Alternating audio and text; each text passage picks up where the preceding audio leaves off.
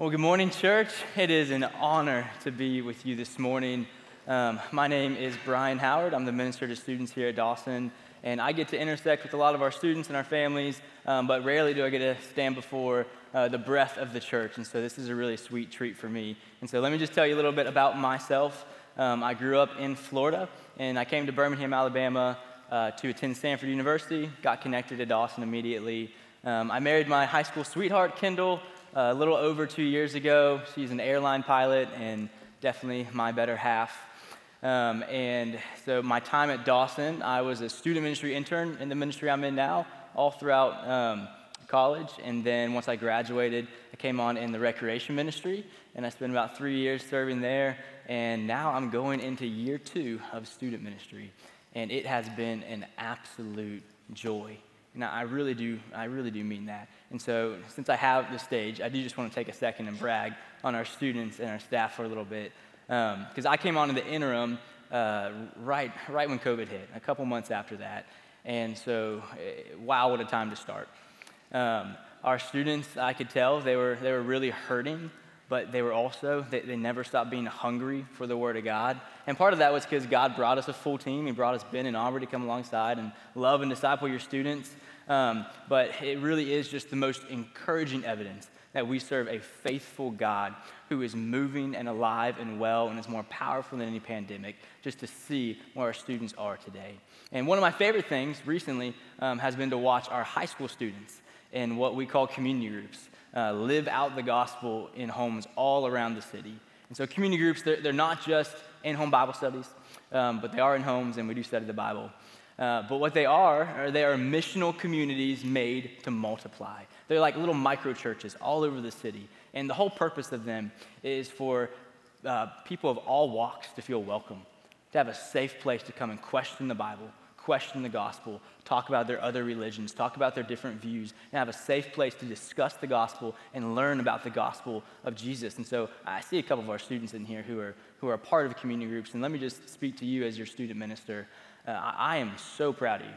It is my greatest honor as your student minister to sit back and watch you not just articulate the gospel, but live out the gospel. And people who would never set foot in a church, they are hearing the gospel every single week because of your faithfulness to God.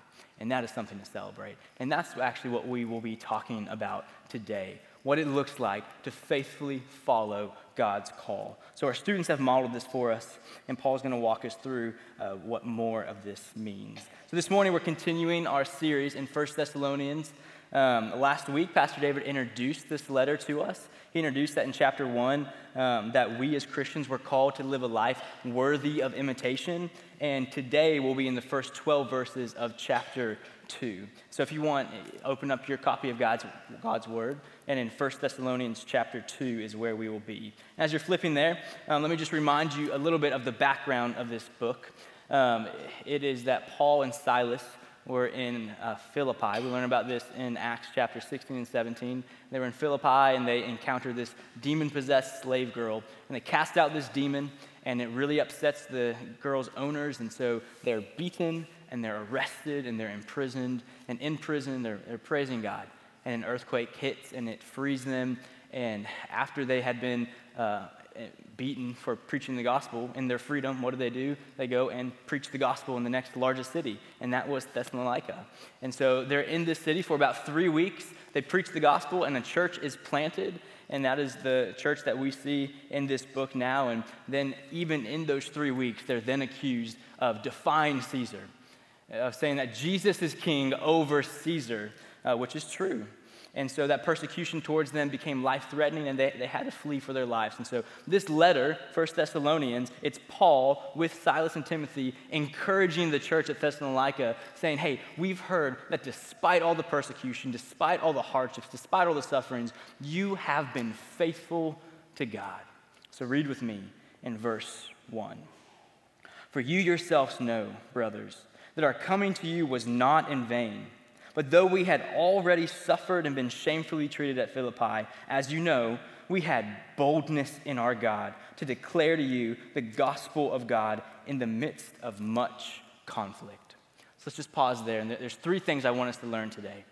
Number one is that God calls us to faithfulness even in the midst of suffering.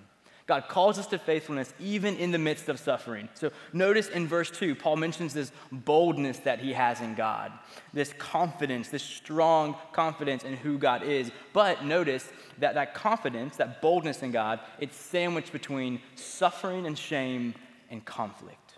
And it seems really counterintuitive what Paul's saying here. Eh, Paul's saying to the Thessalonians, hey, we've had a really tough couple weeks. Uh, following Jesus is costing us a lot. We went to Philippi, we preached the gospel, we were beaten and arrested. We came to you, we preached the gospel, and we had to run for our lives. And so, church, I think that's what we need to do. We just need to pump the brakes a little bit. We just need to stop preaching the gospel just for a minute, let everything die down for our safety. Is that what Paul says? Absolutely not. In verse 2, he says that adversity, all the suffering and the shame and that conflict, that's what gives him boldness in God. And this is so helpful for us to hear that uh, Paul does not water down the gospel because of what happened at Philippi, but instead that fuels his faith in the truth of the gospel. And I think we can all agree that it's easier to follow God when life's easy, when we're comfortable, when we have security. But what Paul's saying here is that God does something special in the lives of a believer when we experience suffering, when we experience pain. We see this in James chapter 1. He says, Count it all joy, my brothers, when you meet trials of various kinds.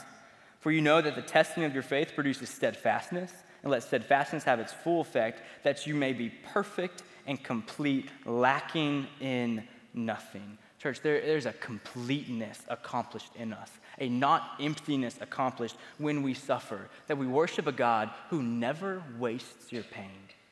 But it's through that pain that He gently forms us into faithful followers by showing us how faithful He is to us.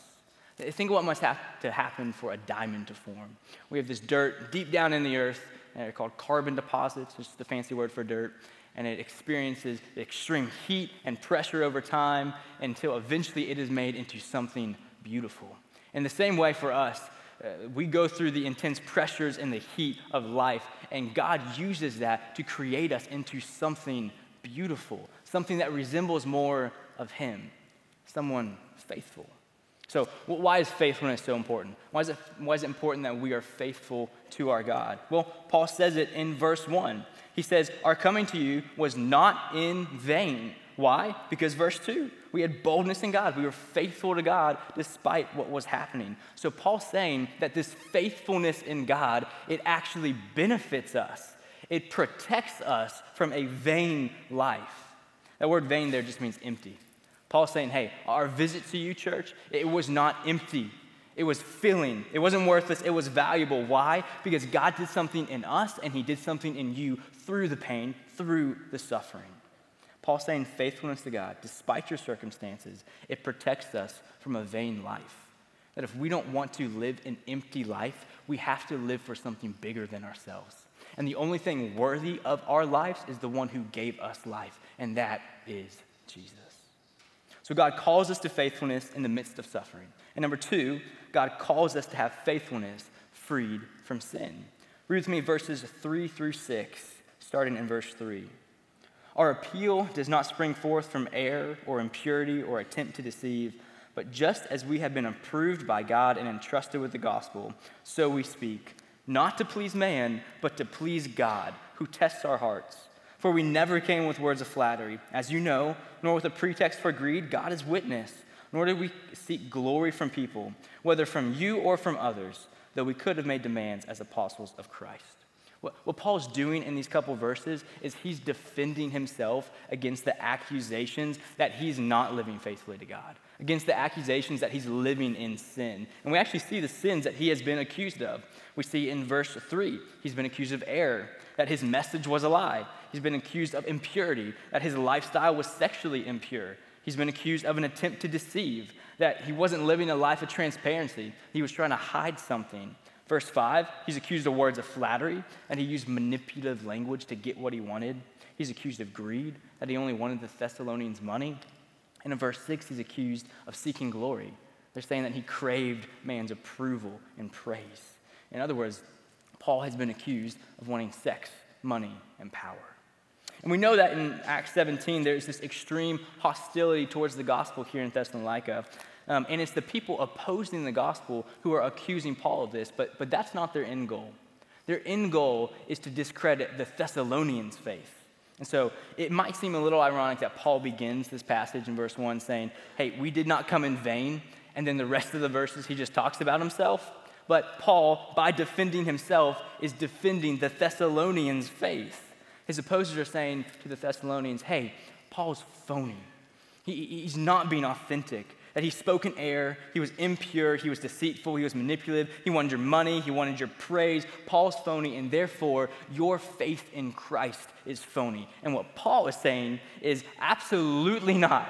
We did none of those things. And Thessalonians, you know it. You know it, and God knows it.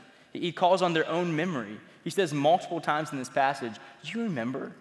As you know, and God knows. Look at verse 1. For you yourselves know Verse 2, as you know. Verse 5, as you know, God is witness. Verse 9, for you remember. Verse 10, for you are witness and God also. And verse 11, for you know.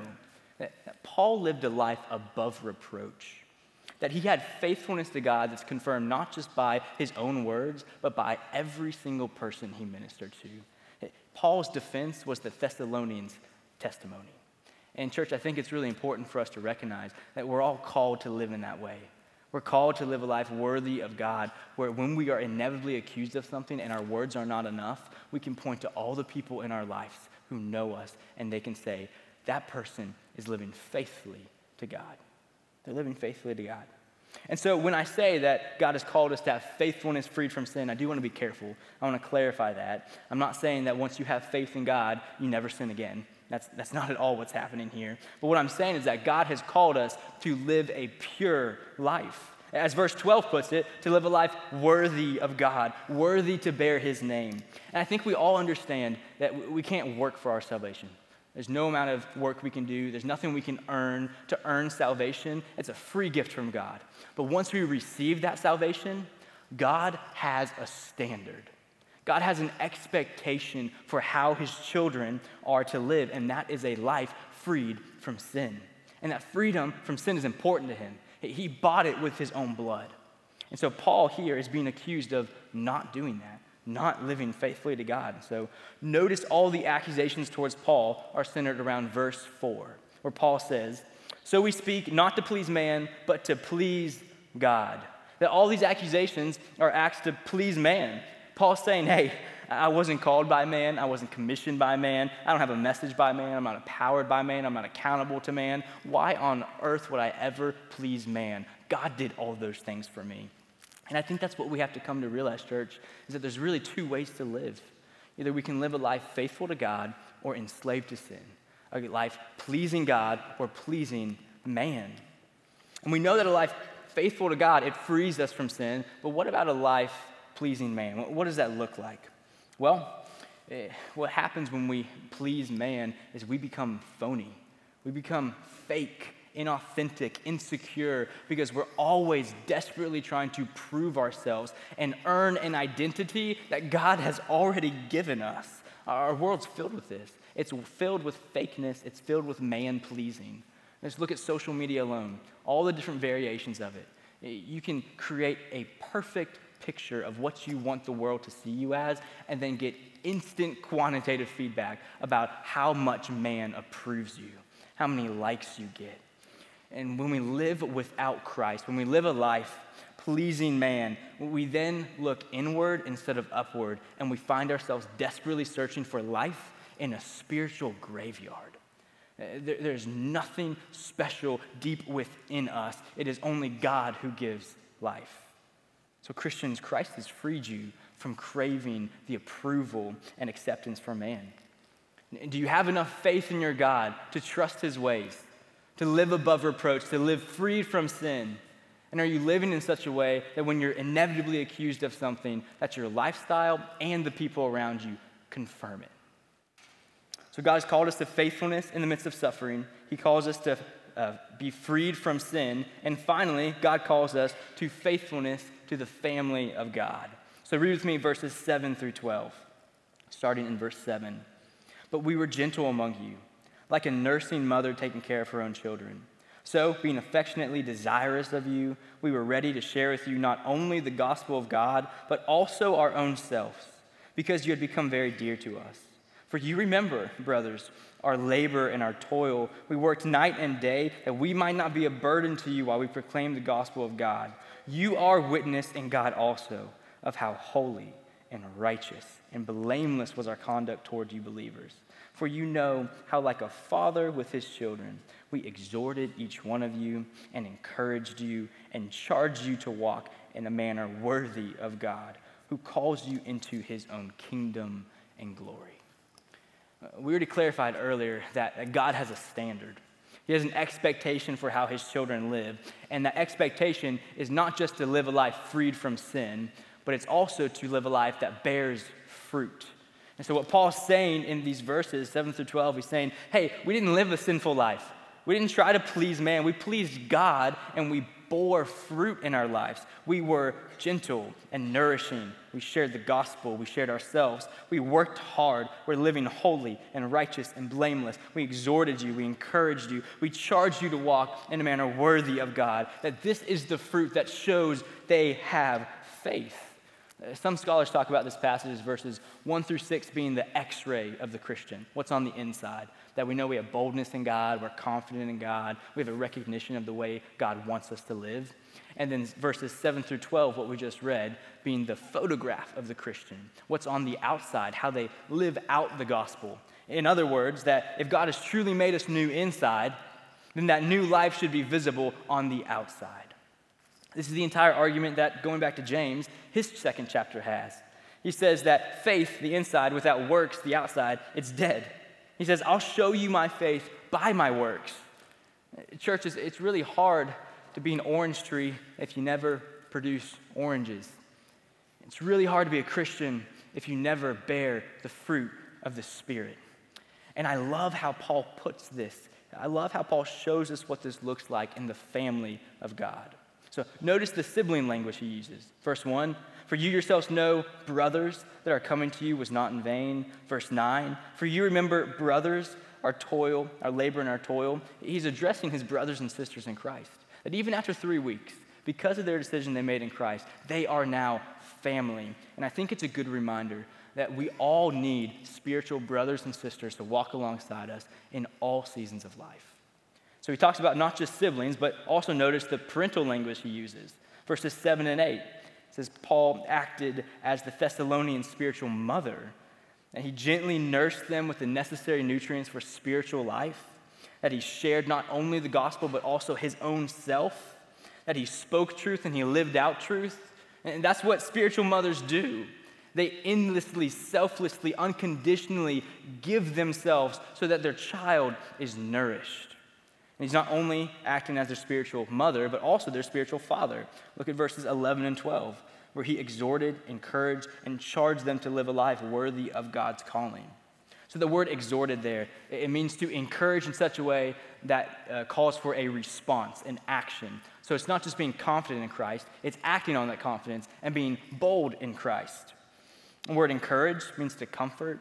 So what Paul was saying to the Thessalonians was that uh, all that suffering and shame and conflict I talked about in verse 2, uh, we, to remind them that there's a God who comforts us, who frees us from sin. And then that last word, charged, it literally means to bear witness with firsthand authentication. In other words, uh, is an eyewitness, an eyewitness. And so what Paul's saying is, hey, I personally, I used to live a life enslaved to sin. I used to live a life pleasing man. I used to live a life killing Christians, and it was all in vain. It was an empty life, but now I live a life faithful to my God. And despite all the persecutions, it is worth it. That Jesus is worth it. And that's what a spiritual father does for us. So, Kendall and I, we don't have any kids. Um, we think that the couple hundred y'all have given us is plenty. And so we have enough to keep our, our hands full. But Kendall's not a mom, I'm not a dad, so I'm not going to pretend to know the sacrifices of being a parent. Um, but I am a son, and I have a mom, and I have a dad. And they're, they're both here this morning. Um, and I think what Paul is telling us here is that we don't just need spiritual siblings, we need spiritual parents. We need people to show us what faithfulness looks like, to form us into the people we are today. Whether that's a mentor or a coach or a teacher or a minister, we all need spiritual parents. And when I think about my spiritual parents, this isn't the case for everyone, but I think about my biological parents. I really do. And I'm not just saying that because they're there.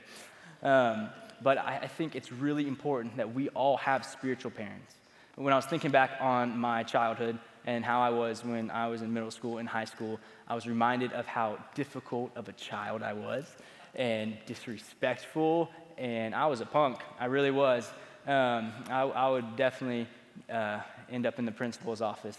And so for me, I was remembering how perfectly my mom embodied verses 7 um, and 8, how perfectly she showed how gentle God's love was, how perfectly she showed how unconditional God's love was, how sacrificial God's love was. And if I have any of those things in my life, it's because my mom modeled those for me. She modeled those for me. In the same way, when I think about my, my uh, spiritual father, I think about my biological father. I think about um, the car rides we used to have on the way to work growing up, we lived about an hour from where he worked and an hour from where I went to school. And so most of high school was just me and my dad, driving an hour in and an hour back. And I'm sure parents, you can uh, appreciate how fun that must have been for my dad um, in my teenage years. And I remember vividly how gentle he was when I'd get in the car. He never forced conversations. He, he never made me talk when I was having a bad day. He let me sit quietly and silent and listen to only Christian radio. Um, and that was good for me. So, um, but he always made himself available. He always made himself available. And it was that availability, that accessibility to my dad that made me actually want to talk to him. And over time, those small conversations became deeper, and as I got older, they became more meaningful. And it wasn't one monumental moment that just changed my life, it was all the little encouragements to do the right thing. It was all the comforting me on the hard days. It was all the sharing the wisdom with me that he had learned firsthand that taught me what Jesus looked like. And I wanted to be just like him.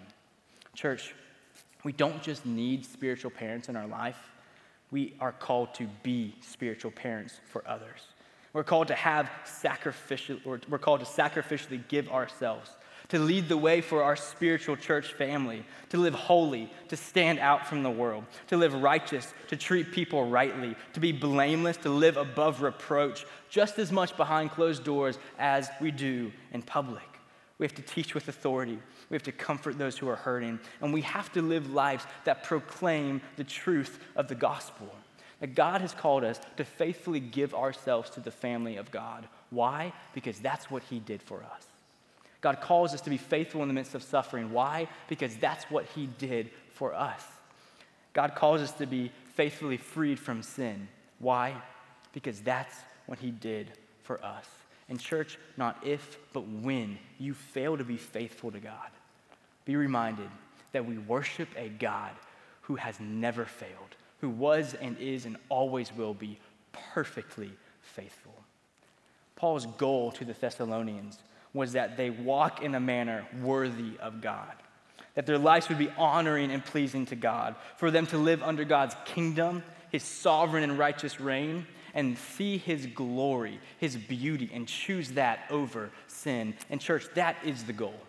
That is why God calls us to live faithful lives. So, Christian, are you living a life worthy of God's calling? Let's pray.